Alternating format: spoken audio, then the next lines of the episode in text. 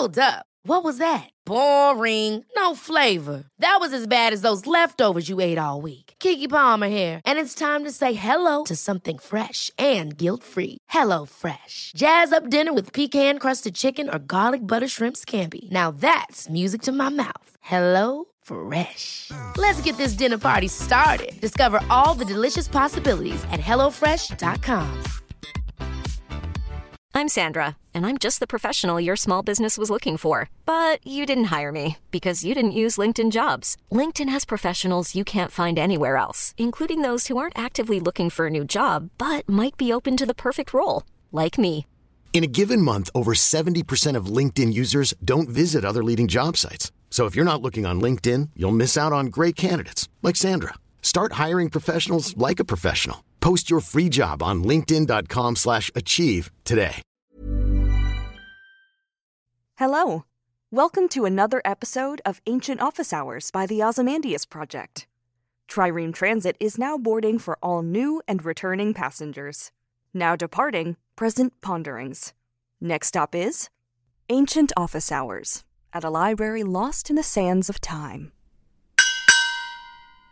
Hey everyone, and welcome to episode 30 of Ancient Office Hours. This week, I am joined by the hilarious and wonderful Natalie Haynes, a stand up comedian, author, broadcaster, and classicist.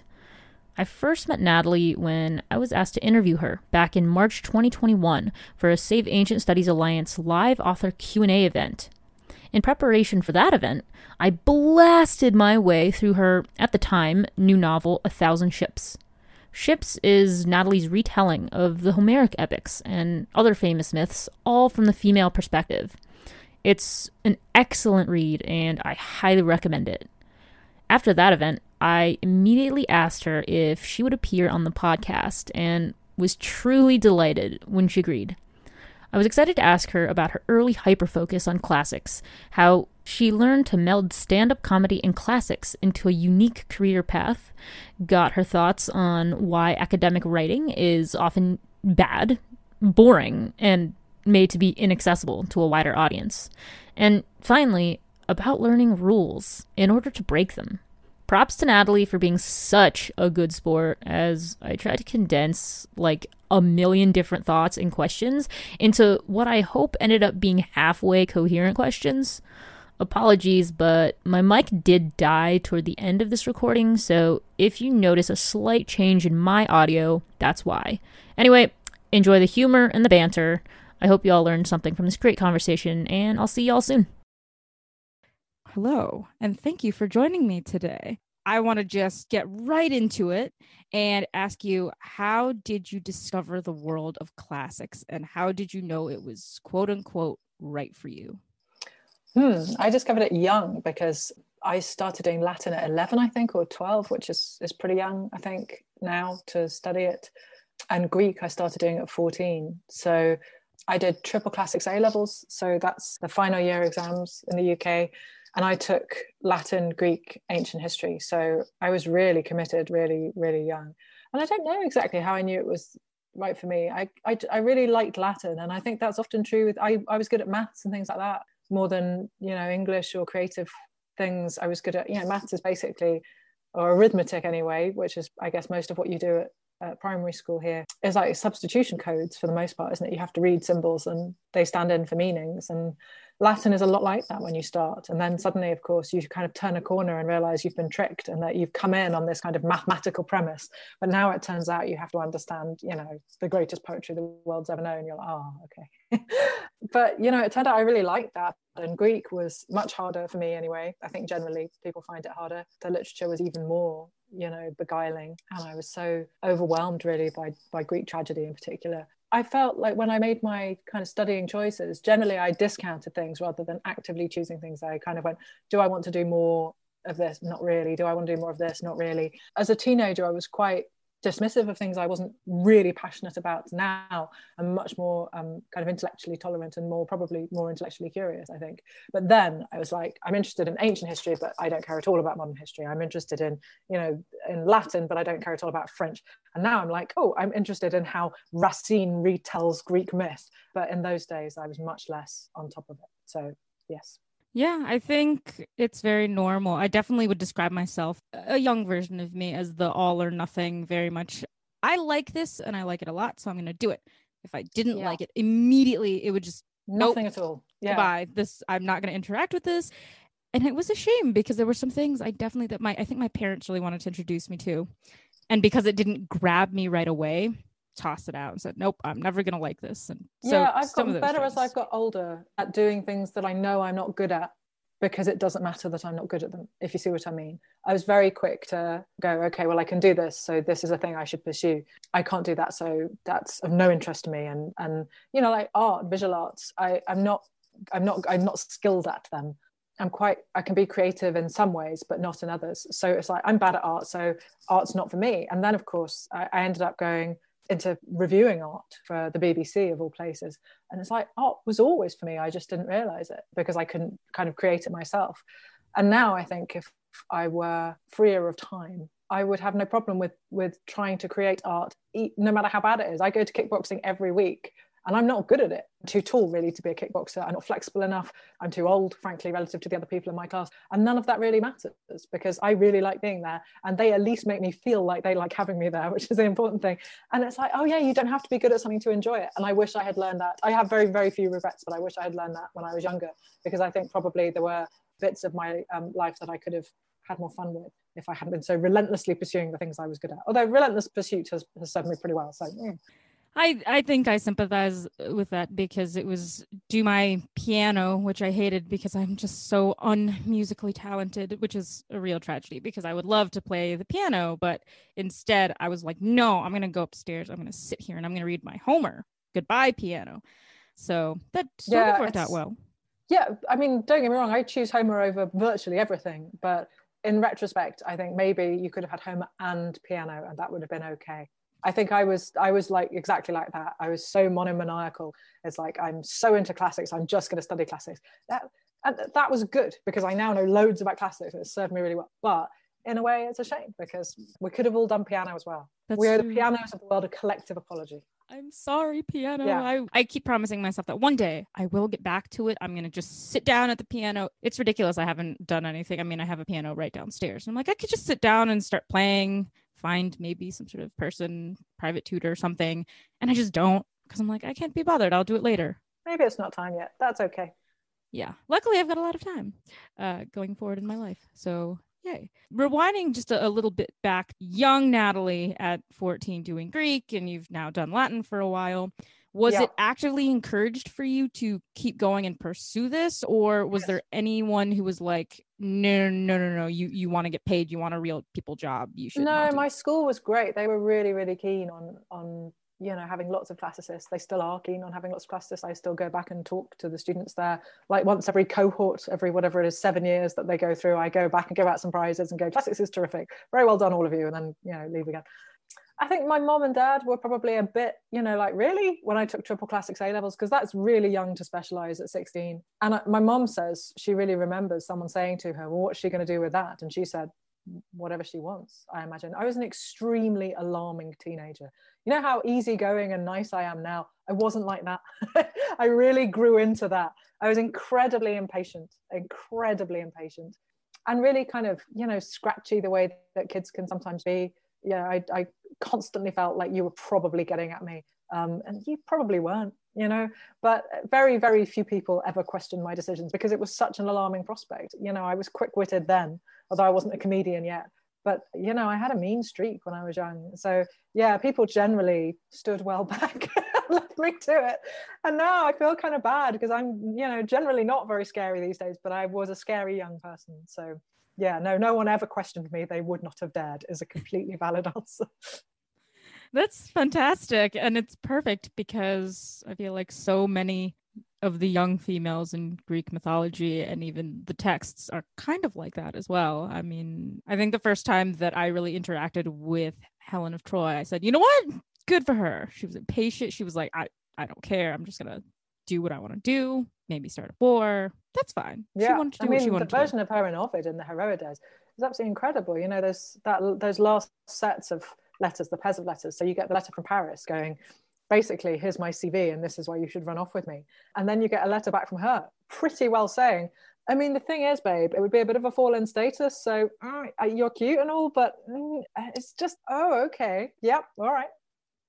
Yeah. So it it's not a shock to me when people are like, yeah, I was totally wrapped up in myself and I was impatient I like to do what I like to do.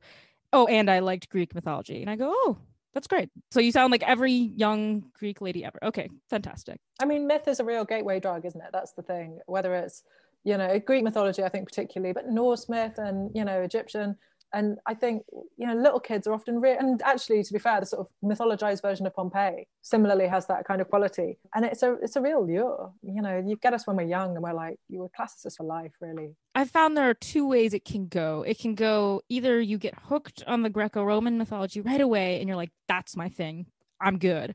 Yeah. or it's Egyptian because I actually was hooked by Egyptian really young. I was sixth grade, I think. So I was 11 at the point at that point. Right, right. And so that set me I on had my, to come to Norse as an adult. I've been really? I, yeah, I didn't really get it when I was young. I was like, you know, here's the thing the Greeks are like archetypes that sort of reveal our innermost desires to ourselves. And you've got a big snake in a tree. And it took me a really long time to to come around to the idea that there was this whole different way of looking at myth um, and that you know maybe it, it, might be worth you know considering both having room for both in my life. Well it's interesting because i've found now as an adult all myth looking back it's all bonkers. But for yes. whatever reason there was something about greco-roman myths where i was able to more easily rationalize kind of what i was taking in what i was reading. And i could always find a reason. I mean it's not like there's less sort of magic qualities to it but for whatever reason some of the more bonkers types of myth like norse and even egyptian is like insane. For whatever reason i just couldn't wrap my young mind around why that seemed more fantastical. And so more complicated in a way than greco-roman myths i did, did that yeah, just happen to me or is that I vaguely like... feel like the reason that the Greeks get us is because it, even though it's a myth cycle that's full of monsters and gods, it operates in a very human way on a very on a very human scale. So, you know, the gods, at least if we read them as presented to us by Euripides, for example, or Homer, are, are very human. They're quite petulant, they're childish, you know, but they are very human. And so they they still feel, it still feels like we're somehow existing in that kind of Protagorean notion, I guess, of, of man being the measure of all things. And it's like, oh yeah, okay, this is it then. This is where this is, you know, this is a, an attempt to put a framework, numinous, for want of a better word, that's essentially quite human in scale. And that's, you know, for all the the monsters or, you know, Scylla or Charybdis or whoever, it still feels like those stories are ones that we come at from a very human mindset. You know, it's it's Odysseus that we follow through the difficult path between Scylla and Charybdis. It's Circe who gives him advice on how to, you know, travel through. And the reason that she does it is because they've had a sexual relationship and there's, you know, residual affection between them, even though he's leaving. And so it does feel on a on a more human scale. So I think that's it. But yeah, I don't know. I maybe I thought it was just me growing up. I don't know. I should ask more people about how they felt about all these mythologies and if they felt some were more bonkers than others. It'd be an interesting. Yeah, it'd be interesting. Yeah, it would be really interesting to know what what people are drawn to, whether they're drawn to its otherness and how bonkers it is, or whether they're drawn to finding themselves in it. Yeah, because I, I too, as an adult, have come more into the Norse myth, and now that I'm learning more, I'm like, oh, this is actually really interesting, and I see mm. so many mm. parallels. Why didn't I like this when I was younger? Guess I missed the boat on that one. Oops. Okay, so, so no one could convince you that you shouldn't take this classics path. When did the realization dawn on you, or did it? Academia is a very difficult thing to get into. And so maybe being a professor at a university was going to be really hard to. I mean, being a professor at a university would have been a lot easier than being a stand up comedian, which is what I became instead. Um, at the time I was doing it in the mid late 1990s, women were about 10% of uh, stand-up comics in this country. So it was an intensely gendered world and it was a really difficult one. You know comedy in the 90s was not easy place to be a young woman to put it mildly and extremely euphemistically. So yeah i mean i'm i have absolutely no regrets. I couldn't have afforded to stay at university and study for longer and i really really wanted to be a comedian. It wasn't a difficult choice for me. I think you know in, in some ways my life would probably have been easier if i'd stayed academia and taught. I like teaching but the, the, version, the route that I took means that I get to um, heavy inverted commas teach, you know, a million people at a time with a radio program, and I don't have to do any of the paperwork, which is what crushes most people in academia in the end, I think. So I would have been really, really bad at coping with um, any of the changes in universities that have happened in the UK over the last 10 or, or 15, 20 years, where it's become um, intensely monetized and management theory has become the sort of order of the day and, and how passionate or important your scholarship is doesn't matter as much as how many you know units it brings in. I see an awful lot of friends in academia having a hellish time and i'm you know relieved that i'm not among them. In some ways i feel sort of sorry that i didn't get the opportunity to do that but i thought then that academia wasn't for me because i was too too poor basically to be able to fit into that uh, mold and now i think i'm too individual to be able to fit into that mold. So yeah i don't feel particularly regretful. I loved being a stand-up. I don't think i could have done them both at the same time because they both require too much pursuit and stand-up is really encomp- all encompassing so yeah no i don't I, it'd be nice to do a visiting professorship somewhere or something to sort of you know dip one foot into it. That'd be lovely but that's about as much as i could do i think. I just don't know almost anyone who teaches in academia who's having a nice time pretty well and that's a sad uh, state of our it's quite the indictment isn't it? Now i've said it out loud. I feel really yeah that sounds really bleak but I, with almost no exceptions. I, everyone i know is just really struggling. And of course they've had a horrendous year or so having to teach remotely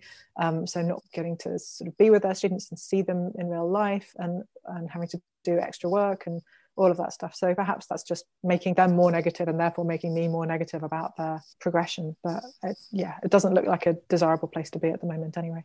No, I mean, I would say that's pretty much in line with everything that's been going on here, everything that we hear about. I know that there was recent outrage over Howard University's announcement that they want to dissolve their classics department. Right. Entirely, which is just such a tragedy. I mean, it's the only HBCU in the country to ever have a classics department, and now they want to take it away. So that's just kind of the state of our entire education system as it's set up, which is so depressing. Yeah it feels like this year especially you can't go a week without hearing something really depressing about either academia or education and especially the humanities. It, it's hard not to get a little depressed about it and it really yeah, is. Yeah i agree.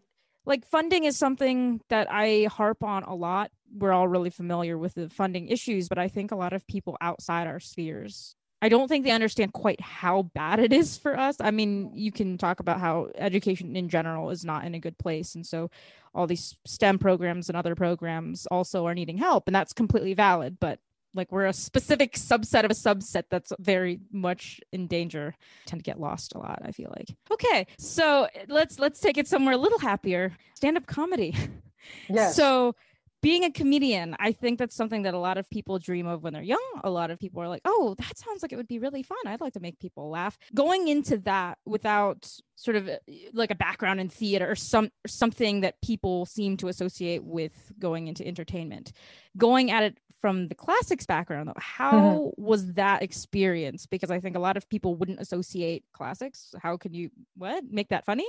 Turn it into yeah, I didn't. Um, I didn't for a really long time. So I was on the circuit very much not as a classicist, just as a comic, talking about me and the world I lived in.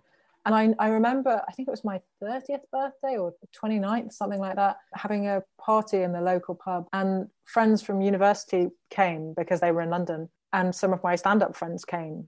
Um, so it must have been late, huh? Because they would have had to have finished work. And one of them suddenly shouted across the room, Haynes, you did what at university? And I'm like, what? And they had just we'd known each other for literally five years or something and they had no idea that you know i could at any moment be reading homer and and you know that that would seem like a reasonable thing to me to do.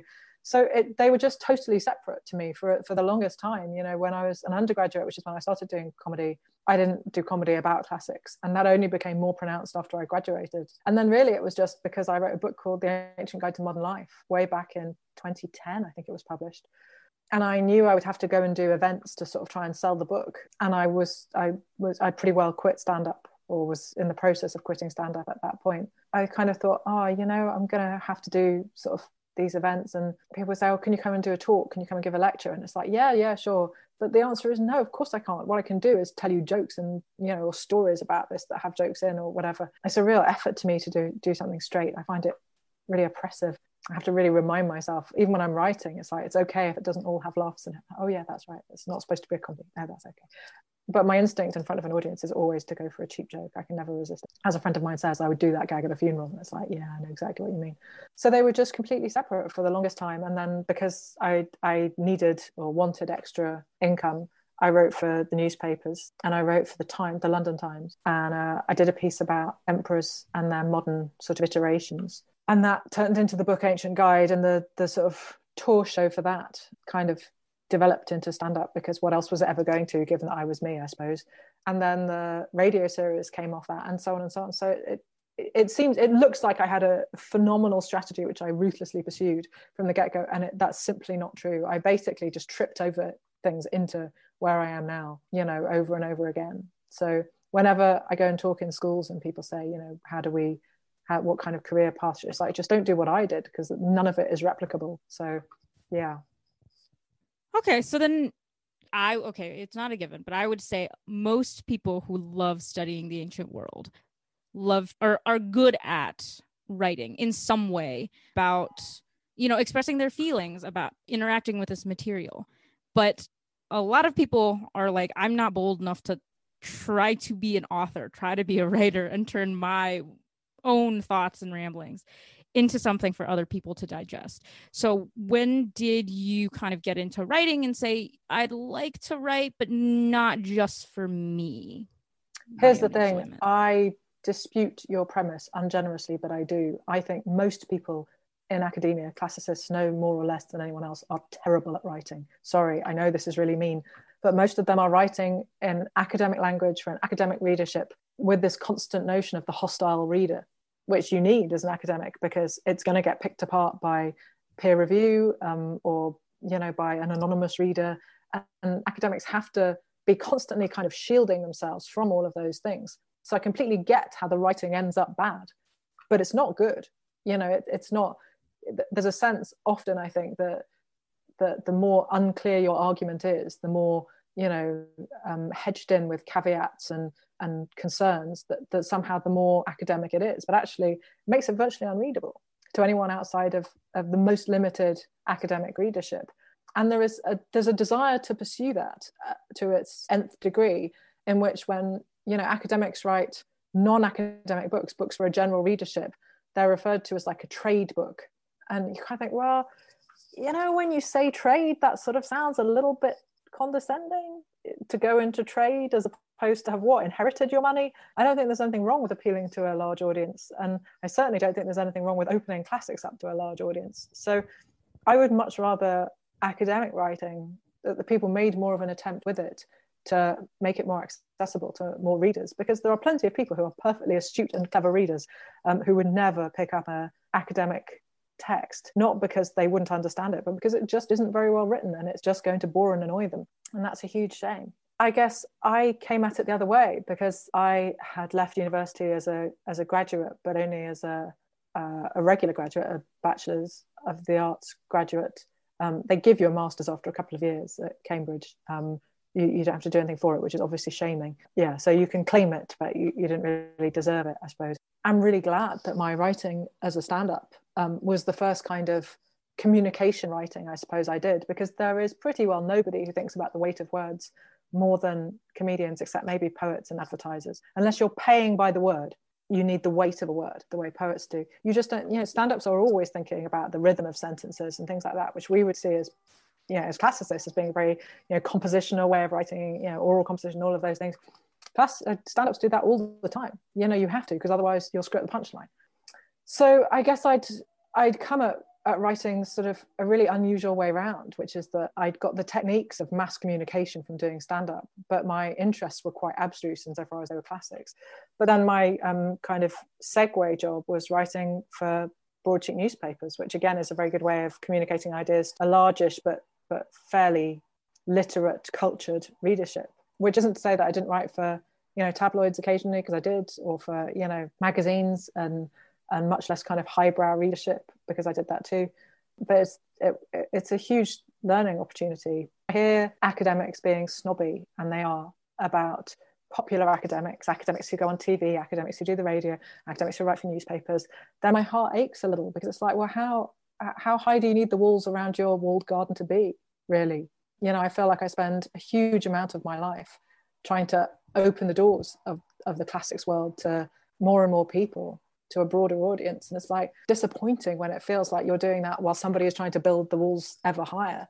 And those people shouldn't it's like well how how protected does this material need to be? And from whom? I, I can't see it in those terms. You know it's like well we shouldn't let these people study greek if they greek literature if they haven't got greek language. Well not everyone can study greek language at school mate. So maybe stop being so precious about it and teach them freaking greek. How about that I would like more academics to write in a more accessible way, but it didn't ever occur to me that I wouldn't want to communicate, wouldn't want to write to a big audience because as a stand-up you know you gig a few times to like three. Uh, i promise you a small audience is is both more intimidating and less fun than a big audience. If i had to gig again to three people or 3000 people and i've done both i'd pick 3000 every time. It's much easier yeah. Okay. So I'll, I guess you make some very good points. So I guess I can rephrase. We think academics are really good at writing just because we see them publishing a requirement. I mean, you have to get published. I mean, there's this, this idea that you have to get published and you have yeah. to produce a lot of content if you're going to be visible or successful, quote unquote, whatever. Yeah, you means. have to produce a lot of words, but that's not the same as good words, is it? right. Exactly. Ah, awkward. So I think that lends to the stereotype that, well, if they're producing a lot of written content on a yearly basis, then aka they must be halfway good writers if they're getting published which okay that's not true.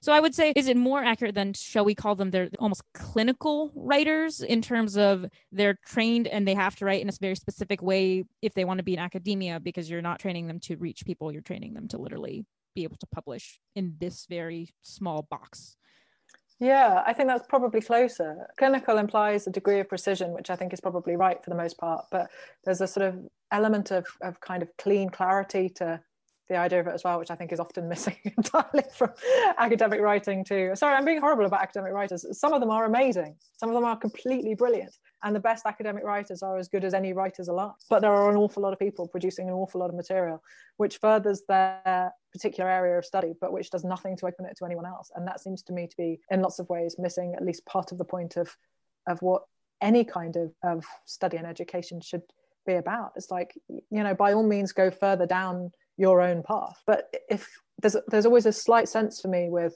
classics in particular, but it's maybe just because that's the field I know best that people want to go down their own path, but they they genuinely don't want anyone else to come with them because that's competition and that's going to be stressful and difficult. And it's like, okay, that's not what I understand by education. And of course, that's easy for me to say because I'm not relying on getting grants that somebody else could get if they were working in the same field. I don't have to prove there's a you know a, an originality or a uniqueness to what I'm doing in order to get paid. So I can see the the pressure is there to not be collaborative, but it seems to me against everything that I believe about about studying really is it, it, it kind of it doesn't break my heart but it dents it a little yeah i i think definitely on the same wavelength there I, I see gatekeeping in classics as one of the most horrid and annoying things because we set up all these artificial barriers. So yeah. it makes it really hard for anyone who wants to get in the field and for people who are outside of it and don't necessarily want to be in it. Okay, no, that's that's hard. Ew, I don't want to read that. So I think it's really good to approach it from a different mindset. But that also leads me then to ask do you think it might be beneficial if more classics majors double majored in journalism or something that would teach don't go into journalism because there's no money in it a. And you know all the newspapers are closing down and this is terrible for our democracy it's terrible for our social engagement. But i i can't cope with questions on that scale. So just on a more personal scale i don't want people to commit half their degree to something which isn't going to pay their rent I'm I'm really keen on the basics here, and that is that you know I I have always argued that if you're going to go into writing, you need something else which sort of sets you aside.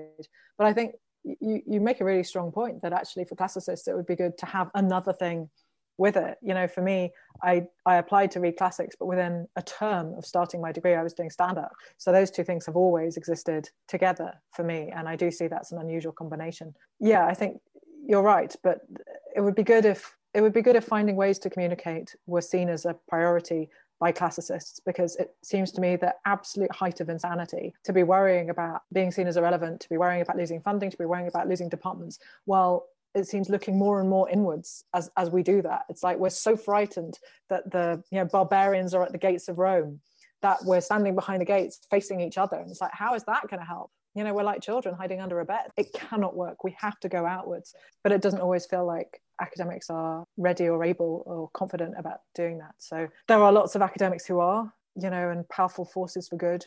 So i, I think in the end i hope will will prevail. Those of us who believe that classics belongs to yeah anybody who wants to study it rather than people who've you know passed the secret exam and jumped through the right hoop i'm not here for it i'm afraid. So i hope i hope that they lose. But then i've no doubt they hope i get hit by traffic so it's fine. It's like, we might as well, well all get used to it oh wow good news for yeah them i'm terrible at crossing the road so in fact i get hit by cars quite often oh no no it's fine so it was only a glancing blow. So do we need to put you in like a hamster ball when you cross the street? Is that is exactly what I need. And I'm tall as well, so it's going to be a big old hamster ball. But yeah, that's what we're going to have to do. Yeah. Or we can put you in bubble wrap or something. Just yeah, I, all these are good ideas. The last time someone reversed into me, that really wasn't my fault. It's legitimate to expect me to be looking at cars that are driving towards me, but somebody just putting it into reverse and then backing into that's just mean. Oh gosh. Uh, I would hope that someone driving a car would actually look behind them to. I mean, sure we would all hope run that. into you. but you know, my faith in humanity right now is. Uh... He was really sorry for what it's worth. He was properly apologetic, but yeah. Oh, okay, that's good. Yeah. Before or after he f- figured out that you were there, like, hi, I'm about uh, to. You know. Just shortly after.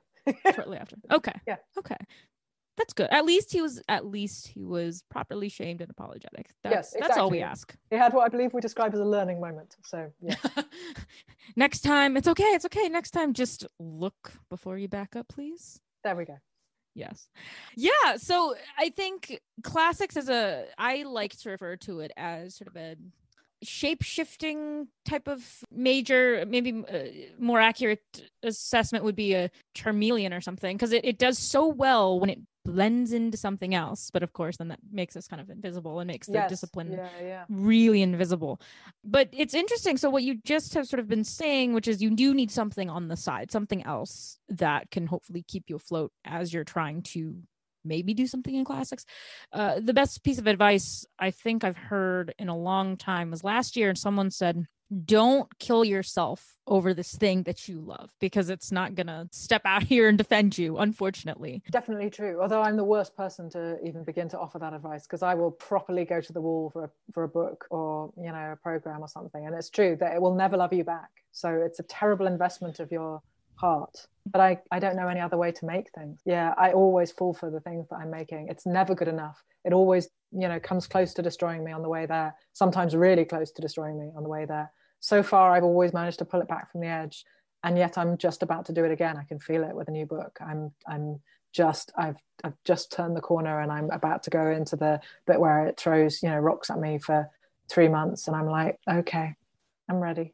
So sometimes it's worth it sometimes it can really I think it's always worth it. I'm a terrible, I'm a terrible, don't be me, is what I'm saying. I'm a terrible example. I think it's always worth it, but it can be very hard to live with. It can be very hard for you to live with the work, and it can be very hard for other people to live with you living with the work. So, yes, it's yes, don't be me, is what I'm saying. Listen to that other person's advice. It's never going to love you back.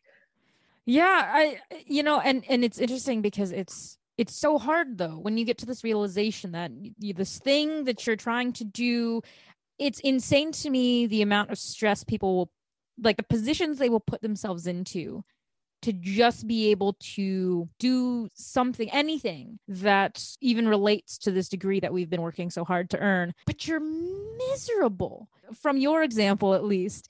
It doesn't matter whether you're going into academia and and trying to write for for other academics and it doesn't matter if you're going to be an actual author writing for everyone else regular human people regular human people who don't just take a pickaxe to every sentence you write and go oh is that right yeah, it's a is thought, isn't right? it? Imagine writing for those people. Imagine writing for the people who go, I love this book, instead of the people who go, What I think you might want to do here is, yeah, no, I'm going to write for those people. They're delightful. Can't imagine that. Wow oh, writing for other people it's a thought. actually just say just might love I it. like this. Yeah. Like I like what you're doing. I like the characters. I like how you've yeah. written it. The nicest thing is as well, you get I get it a lot, even now, is people get in touch and they say, I'm really sorry, but I had to tell you that I love your book. And you go, right, I'm gonna have to take you back to the start of that sentence. Why are you sorry? I'm delighted. Yeah, I made a thing that you love. That's that was my goal. This was exactly what I was aiming to do was to create a piece of work that you had that emotional response to. Don't be sorry. You have to be sorry if you're going to come over and say, I hated your book. Otherwise, no apology required. Okay. So, you know, we, we kill ourselves trying to do this thing that won't love us back, but you found a way, not maybe not the way, but a way to both interact and be able to do the thing you love, but also you've been able to carve out a little niche for yourself and still make it fun. Because a lot of people at this point, I see a lot of grad students who are just struggling to find something. They don't even love what they're doing anymore. So they don't find classics fun right. because of the stress of doing everything. I'm sure it was plenty stressful for you, but in turning a little toward being able to do your own thing and not struggling through the quote unquote typical grad student path you know is it liberating to be able to say okay well if i'm not going to be hamstrung by this i'm going to find my own way to make it fun and do my own thing and then yes. hopefully other people find it fun too. But like yes, as fun as that was how was that process? Like was it hard in discovering you know oh if i'm not going to be bound by the regular writing rules of blah blah blah blah blah no, because there are always different rules. You know, stand up has rules and journalism has rules. And I guess what happens is that gradually you learn the rules and then you can break the rules.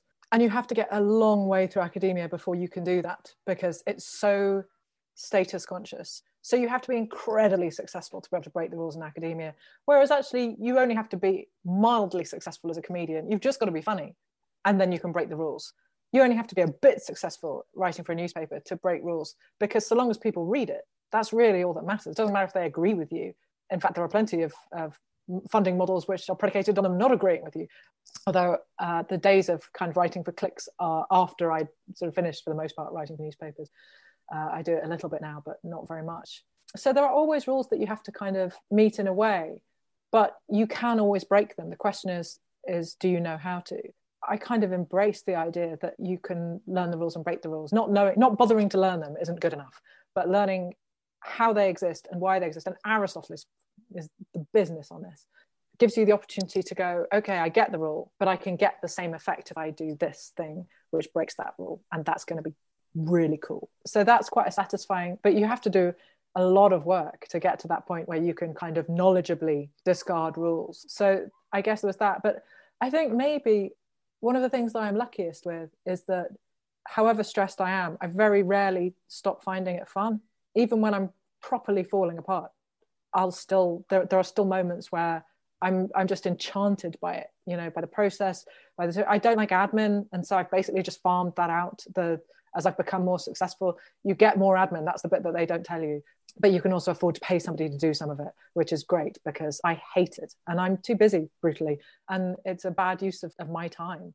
That's the bit that I feel the least sorry about losing uh, as it's gone along, I think. I guess I'm I guess I question the notion that being stressed about it has to has to destroy your enjoyment in it but i see that i'm quite an unusual mindset where this is concerned because maybe the stand up in me i like it. I like being stressed. I know uh, you're not supposed to. And you know i know it's supposed to be bad for you and all that cortisol is going to kill me and all of that. I get it but i like it. I don't know what you want me to say. I love the feeling like a minute before you walk on stage where everything's going to happen and it's all in your control. I love having that sense of responsibility to a room full of people. I love the moment where you take control of a, of a space like that. And so yeah even when it even when it has been really stressful i've always enjoyed it. And the bits that i haven't enjoyed are the bits that i would have had far proportionately far more of in any other walk of life namely emails diary management things like that. Yeah i mean i think that's the goal. I mean we would we would love in a perfect world for everyone to be able to love and enjoy what they're doing and never get to the point where they're like i hate what i'm doing or i hate this it's so stressful yeah, I mean, I consistently have walked away from things that are too stressful and don't provide me with enough delight. And, you know, partly that you have to have a degree of financial success before you can afford to do that. That's one of the perks of, of achieving something is that it means you can walk away. At every stage in my life, I've been conscious of the bit that I like the least. Um, it's like I, I least enjoy this thing. I least enjoy doing this thing, but I have to do it for the money. And then when I haven't had to do it for the money, I have immediately jettisoned it. I never ever go back. I don't think. I never look back and I never go back. I'm like, thank God that's gone. um, and I don't ever regret doing it because usually I needed the money to pay the mortgage. And, you know, that's not nothing. Simply not here for a kind of starry eyed worldview which says, you know, I can just create things and it'll all be delightful. No, I've got bills to pay, same as everyone else. So, yeah, I have ever done jobs I didn't want to because they paid, and sometimes because they paid really badly as well. They didn't even pay well, but I still needed the money. But at every stage that I didn't have to, I've stopped. Yeah, that's completely reasonable. So maybe to a more the, the more fun part of what you get to do that you do enjoy, not the bill paying and other things that we all hate doing, but they must get done. Somehow they must. Somehow they might. I just need a genie. Just snap my fingers. Yeah, I, I have I have a genie called Pauline, and she just deals with all the things that I can't bear. And before Pauline, I, I was quite efficient once, and then I just got too busy, brutally, and more and more emails came in, and more and more things happened. And I realized about two years ago that if it weren't for Pauline, I would basically just live at a railway station, staring into space, wondering where I lived, because I, I would have forgotten where I was going and how I was going to get. And so Pauline just magically makes everything all right. And it's like, I, and every time I'm, you know, doing, I can see people's kind of, there's like a, a kind of wordless hunger in their eyes for the glory that is Pauline. And you go, you can't have her. She's busy. no, you mayn't. But it is like having a genie. You kind of go, oh, I wish everything would be all right and somebody would have organized this and tell me where to go and everything. And she makes it happen. And I'm, i try really hard for it not to be infantilizing. Because mm-hmm. generally i'm quite a responsible person who you know will buy their own train tickets and buy them for the right day and all of those things. But man it's tempting. Sometimes you just think oh maybe i'll just sit here and pauline will tell me what to do. It's like no you can't be that person. A it's really annoying. It just you'll be a sort of lead weight on somebody. But yeah it, it's it's i come close sometimes i'm not gonna lie.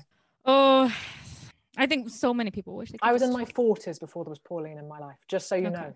Yeah. Okay. Yeah. Got some time. Got some time yeah. to get there. All right. So all hope is not lost. Maybe I will get myself a, a genie who's yeah. Pauline-esque.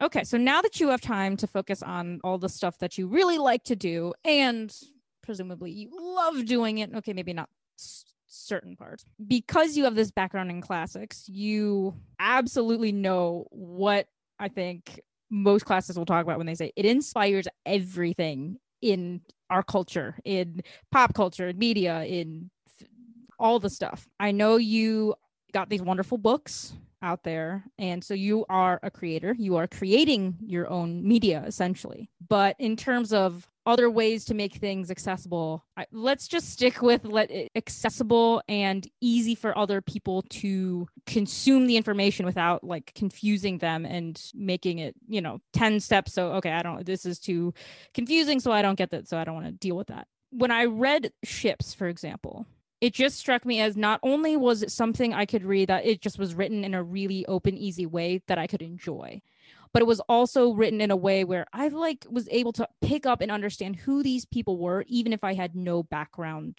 in Greek mythology. If I had no idea who any of these people were, that wouldn't be a problem because I'd be like, oh, that's fine. I get it, whatever. Why are we not doing that more? Because I hear way too many people I saying, I like Greek mythology. Yeah, I don't I know why other people aren't remember doing. all the gods and I can't remember what they do. You know, people can't even pronounce half the names. Yeah, the pronunciation thing is a really big deal for a lot of people. And especially when you get interviewed, people are really apologetic and they're like, oh, I'm going to say this wrong. And it's like, I say it wrong. Don't worry, you know. And the the you know when I come and gig in the states, people say, oh, you know, we say Oedipus wrong, and it's like Oedipus is wrong which is what I would say. We're both wrong because the Greek is Oedipus. Don't worry about it. And it's like, oh, wait, you mean, you know, this isn't a rule. It's like, it, it literally isn't. You don't look stupid if you don't know how to say it. But there's that sense, I think, that we're made to feel like that, like classics is, again, behind these high walls. And that therefore, you know, if you don't know the secret knock, if you can't say the name properly, that you're somehow getting it wrong and it's not allowed okay, I've had this one question stewing for the longest time, and I really wanted to ask it last time we spoke, but I didn't have time. If you could see any of your books adapted into a film or TV show, which would it be and why? Yeah, that's a really good question. And I don't know what the answer is. I think the most likely to be adapted is Ships. But actually, it should be Amber, the Amber Fury as it was published in the UK, the Furies as it was published in the US, which I'm pretty sure is out of print in the US now um, but it's written in five acts. So it, in theory, it would be the, the easiest to, to translate into a dramatic form.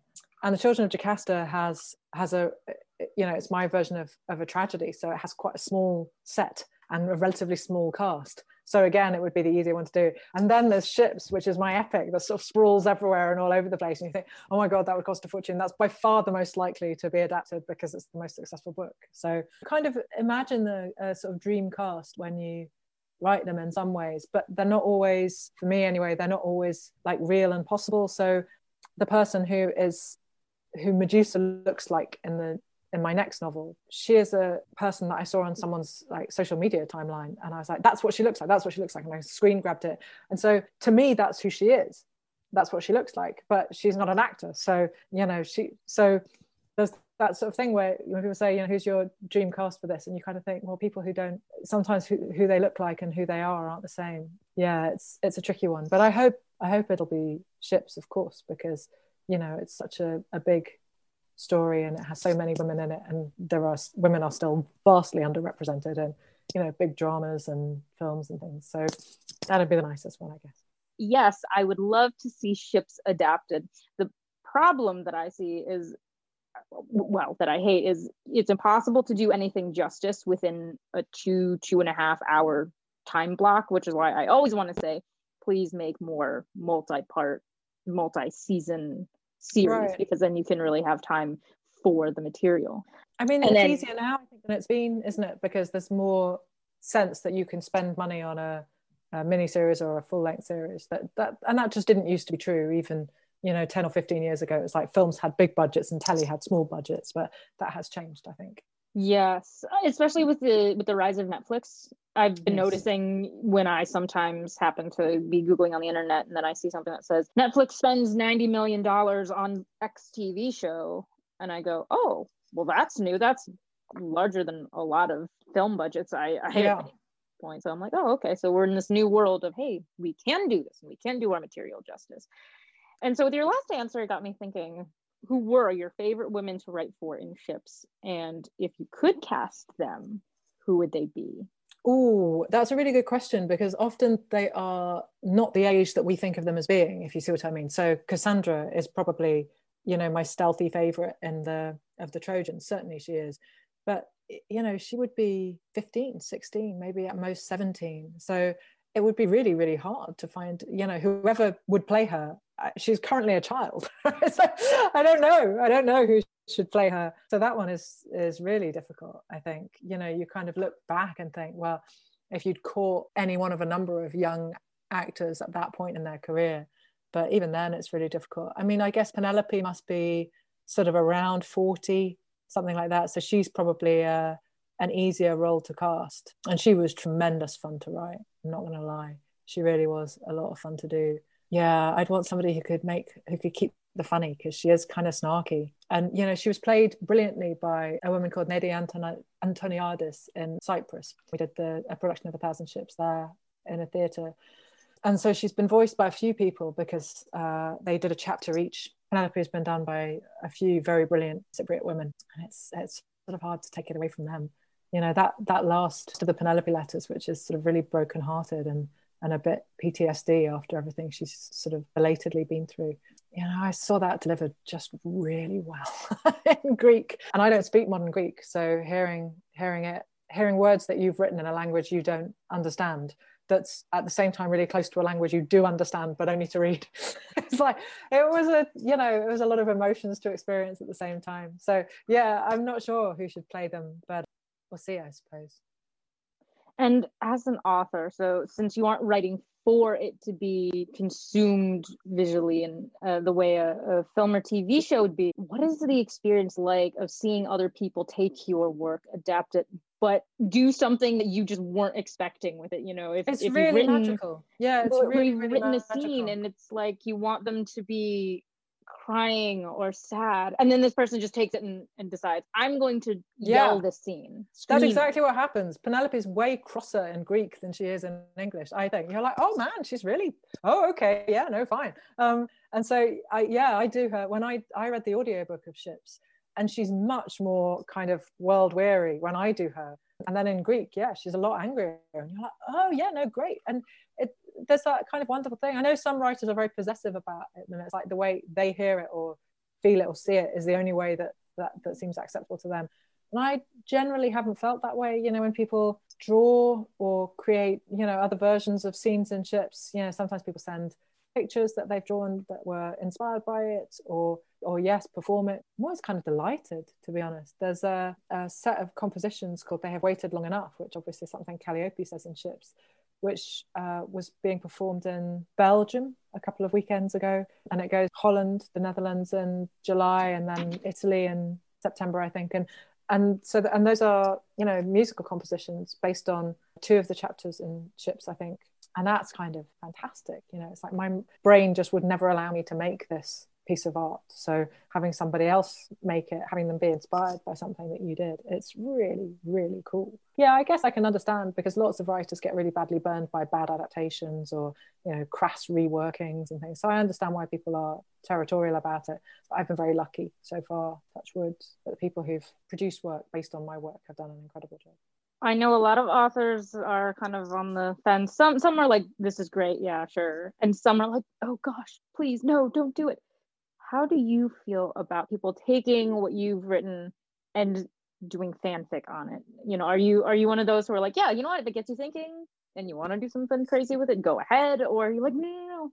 I guess people will do what they what they want and need to do. If people are inspired to to write, then it's kind of hard to see that as a bad thing, isn't it? It's like I know, yeah, you're right, of course, that for some people their creations really belong to them, and that's sort of that's very much how I feel about them when I'm writing them. But then once the book is out in the world, I feel a bit like, well, that that's that's the thing that I made, and now if you feel like you have ownership of those characters, who am I to tell you you don't? You know, it's it's yours now. I just wondered because when I was reading that wonderful chapter on the goddesses fighting over Paris and the, the apple and the contest, I kept thinking to myself, oh, you know, I'm so sad this is where the chapter ends. I want someone to take more of this. Yeah, carry that one on. Yeah. No, I know. I, I know what you mean. Yeah. Yeah. I mean, I think if people feel that way, they should they should do it. Why would you know there's no reason why i should be the only person who gets to decide it. I'm not the you know guardian of these stories. I'm just the person who enjoyed telling them. That's true. And uh, sort of the to wrap up ships i know there's so many other women in history and mythology that you didn't get to include. If you could have had one more woman in there who would it have been and why it would probably have been Hermione, I think, the daughter of Helen, because I always feel a little bit guilty that she's not there. There were so many contrasting parent child relationships and ships. And the mother daughter thing was, it felt to me, was pretty well covered with Hecabe and Polyxena and Cassandra, but also with Clytemnestra and Iphigenia, and in a different way with with Electra, who's almost entirely kind of off the page. So, you know, she equally has a bit of a claim but the Helen Hermione relationship, it's really difficult because the amount of time that Helen spends away is quite elastic. Sometimes it's 10 years, but sometimes it takes her 10 years to get to Troy. So sometimes it's 20 years. And so either way, Hermione grows up without a mother. And there's a devastating bit in, in the Ovid Heroides letter from Hermione's perspective, where her mum comes back from the war and she doesn't know which one her daughter is. And she's asking, you know, which one's Hermione? And it's like, oh, your heart hurts so hard for her. But in the end, it just felt like a, a sort of I don't know, just a step too far away. And there are a few kind of freestanding chapters in in ships, and it, there was probably room for another, but I I couldn't find a place to make it fit. And I thought there would be an Electra chapter, and then in the end, I got to the end of the Clytemnestra chapter, and I was like, oh no, that's it. That's that's where this story ends. So yeah, often I thought there would be characters who appeared who didn't. I wish Dido had, had fitted in there because, of course, you know her her role in the story of of the Trojan War is is so incredibly co-opted by Virgil, but it didn't work in the end. I was really confident she would fit, and she didn't. So you know, these things happen. I get to do a different set with the next two books, so yeah, yeah i mean i can only imagine it would have been really hard because i could definitely i was going to say yeah i could definitely see wanting to do dido because you had that lovely chapter for create for creusa so i was like oh, right. yeah there was definitely space. Yeah and then it turned out there wasn't space. Was, i was so confident. I thought aeneas would really work as a as a connect as connective tissue because there's a story of Dido which isn't there, and then obviously he he bumps into Andromache in the bit of her life which is the very end of ships, and it just didn't work it's like dude you're entirely extraneous sorry we don't need you here so yeah I, I, thought it would i thought it would be and it wasn't maybe it's because the only thing connecting those sort of two bits to the body of the story was him and it's like well this is a women's story and so maybe that's why it just didn't stand but it didn't Yeah, I can definitely understand that rationale. Any interest in the future in doing something maybe on perhaps a, an Ariadne? The next book is Medusa, so she'll she gets my she gets me next, and then the novel after that will be Medea. So there's there's a little bit of connection there to Ariadne. It's quite indirect, but it is there. So we'll see. We'll see if Ariadne gets a go. But yeah, I'm very fond of Ariadne, especially the Ovid version. But yeah, I don't know. I feel like her story has been has been told more. Maybe yeah, I'm probably more drawn to the to the bits which I feel like I don't know, let alone other people not knowing. Yeah, I was gonna say, how do you make this decision when you when you decide what comes next? Because I think so much of modern culture knows a lot of these women in a very specific way. Yeah, Uh, and that's true. so Medusa, obviously, she's in pop culture so many different ways. People feel like they know her, but they don't actually know her. They just see her as a component of a bigger epic story, which is tragic. yeah So I'm very that, happy I that think sometimes she's just an image she's just an icon yeah no that was that was because writing her chapter in pandora's jar at the end of it i was still really angry for her just really really angry on her behalf. And i thought well if you're this cross after you've given her 10,000 words you, you know she obviously needs more words. So that was easy. And then the one after that will be medea. You know i've been skirting around writing that for my whole life i think. I've, I've been writing about medea since i was 16 she was my undergraduate dissertation. You know she is she's we've we've been skirting each other for a while. It, it's going to be time. I hope when i get there it'll be time. Okay.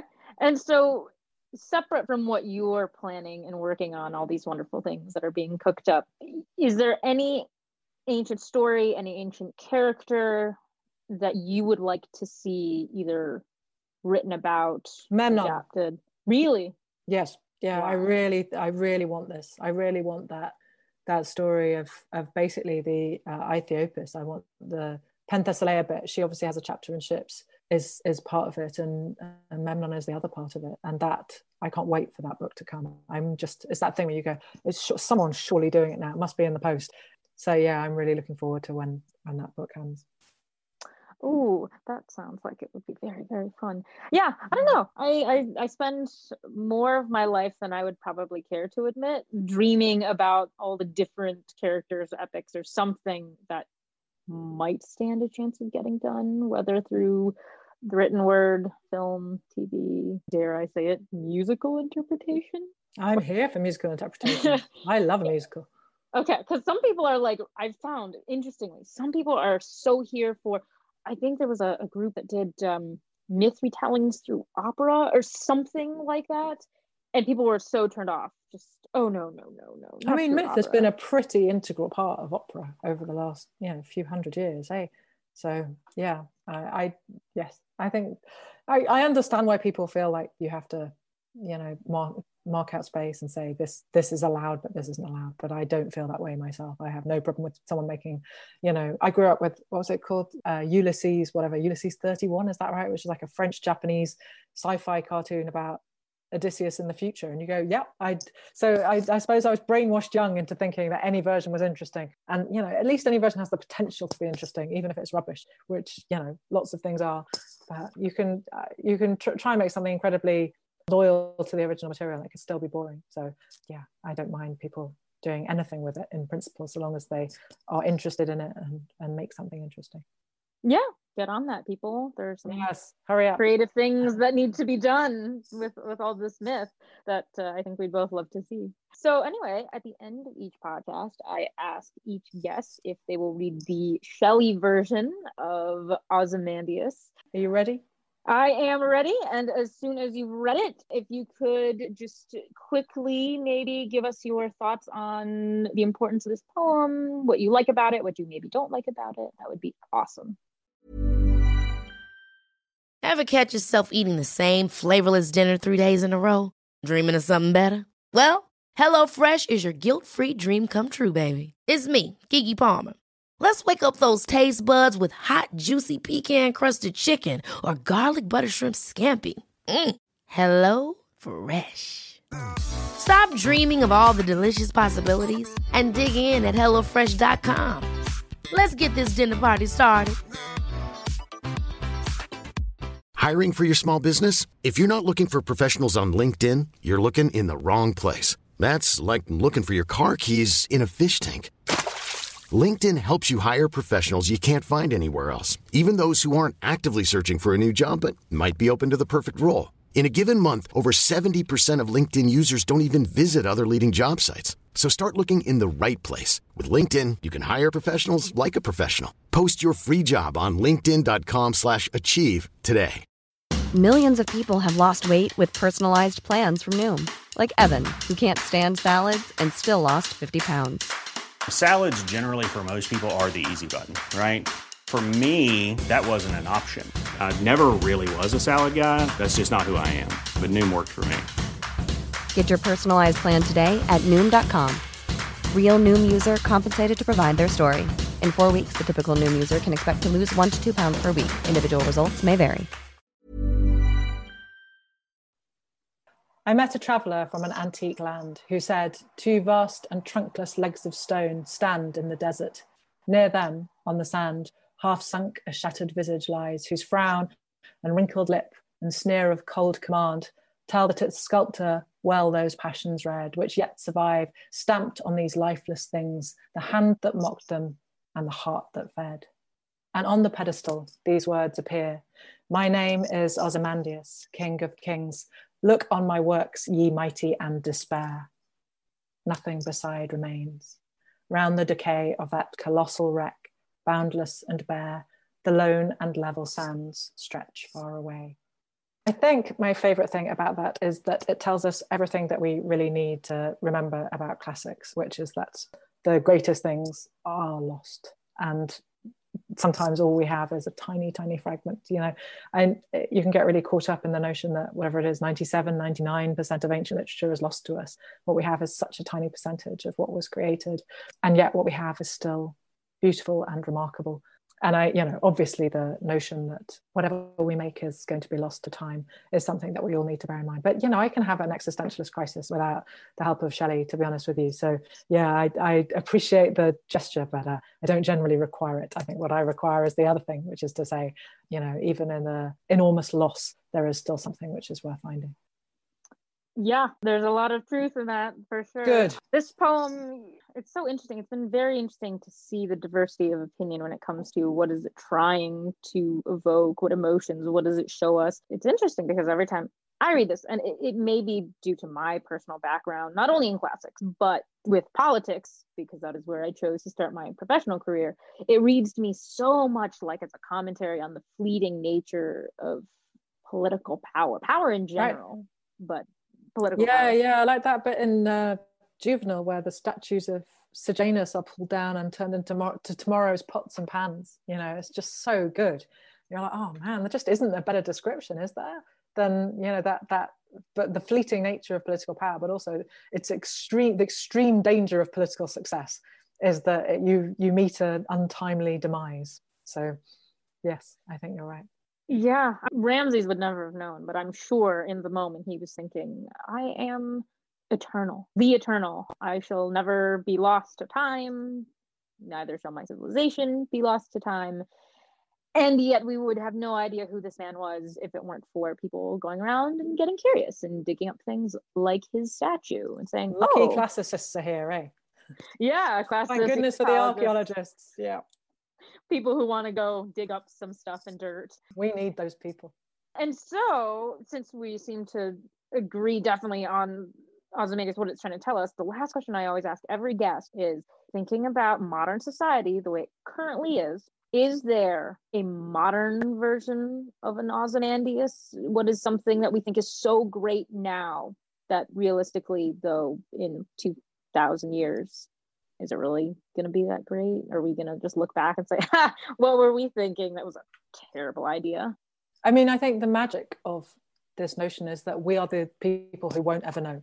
You know, we can't know what about our society will stand up over the next, what, what will be the Parthenon and what will be Ozymandias. We're the last people who are going to know and that's as it should be. I'm completely fine with not knowing. I'm delighted by it. In fact, I love the fact that future societies will get to make that call, and we didn't. We don't ever know. You know, it, it's like like Arthur Conan Doyle was convinced that his serious fiction was being overshadowed by Sherlock Holmes. What's he remembered for? Anyone? Anyone? Yeah. So it, I love that sense that we don't always, even the people who make the thing, don't always know, and certainly the people who receive the work don't always know what's important and what isn't. And I am happy for that mystery to continue.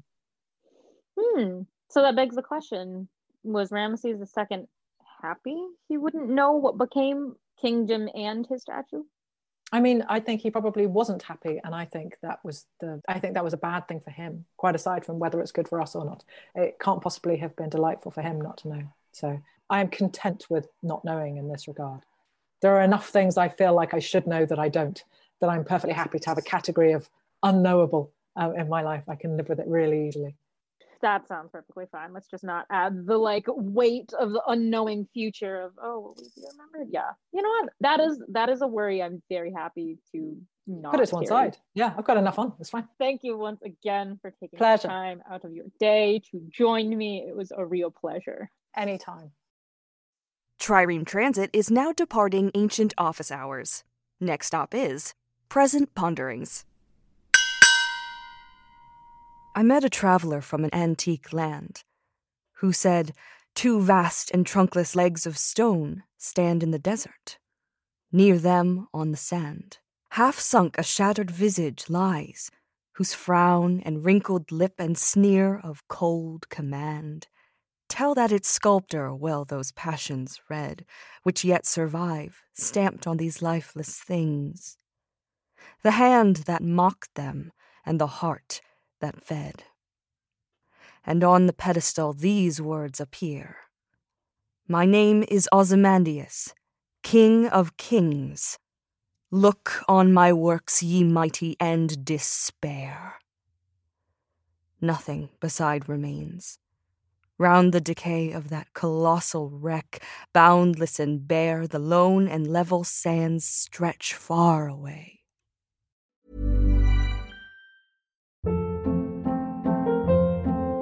Hold up. What was that? Boring. No flavor. That was as bad as those leftovers you ate all week. Keke Palmer here, and it's time to say hello to something fresh and guilt-free. Hello Fresh. Jazz up dinner with pecan-crusted chicken or garlic butter shrimp scampi. Now that's music to my mouth. Hello Fresh. Let's get this dinner party started. Discover all the delicious possibilities at hellofresh.com.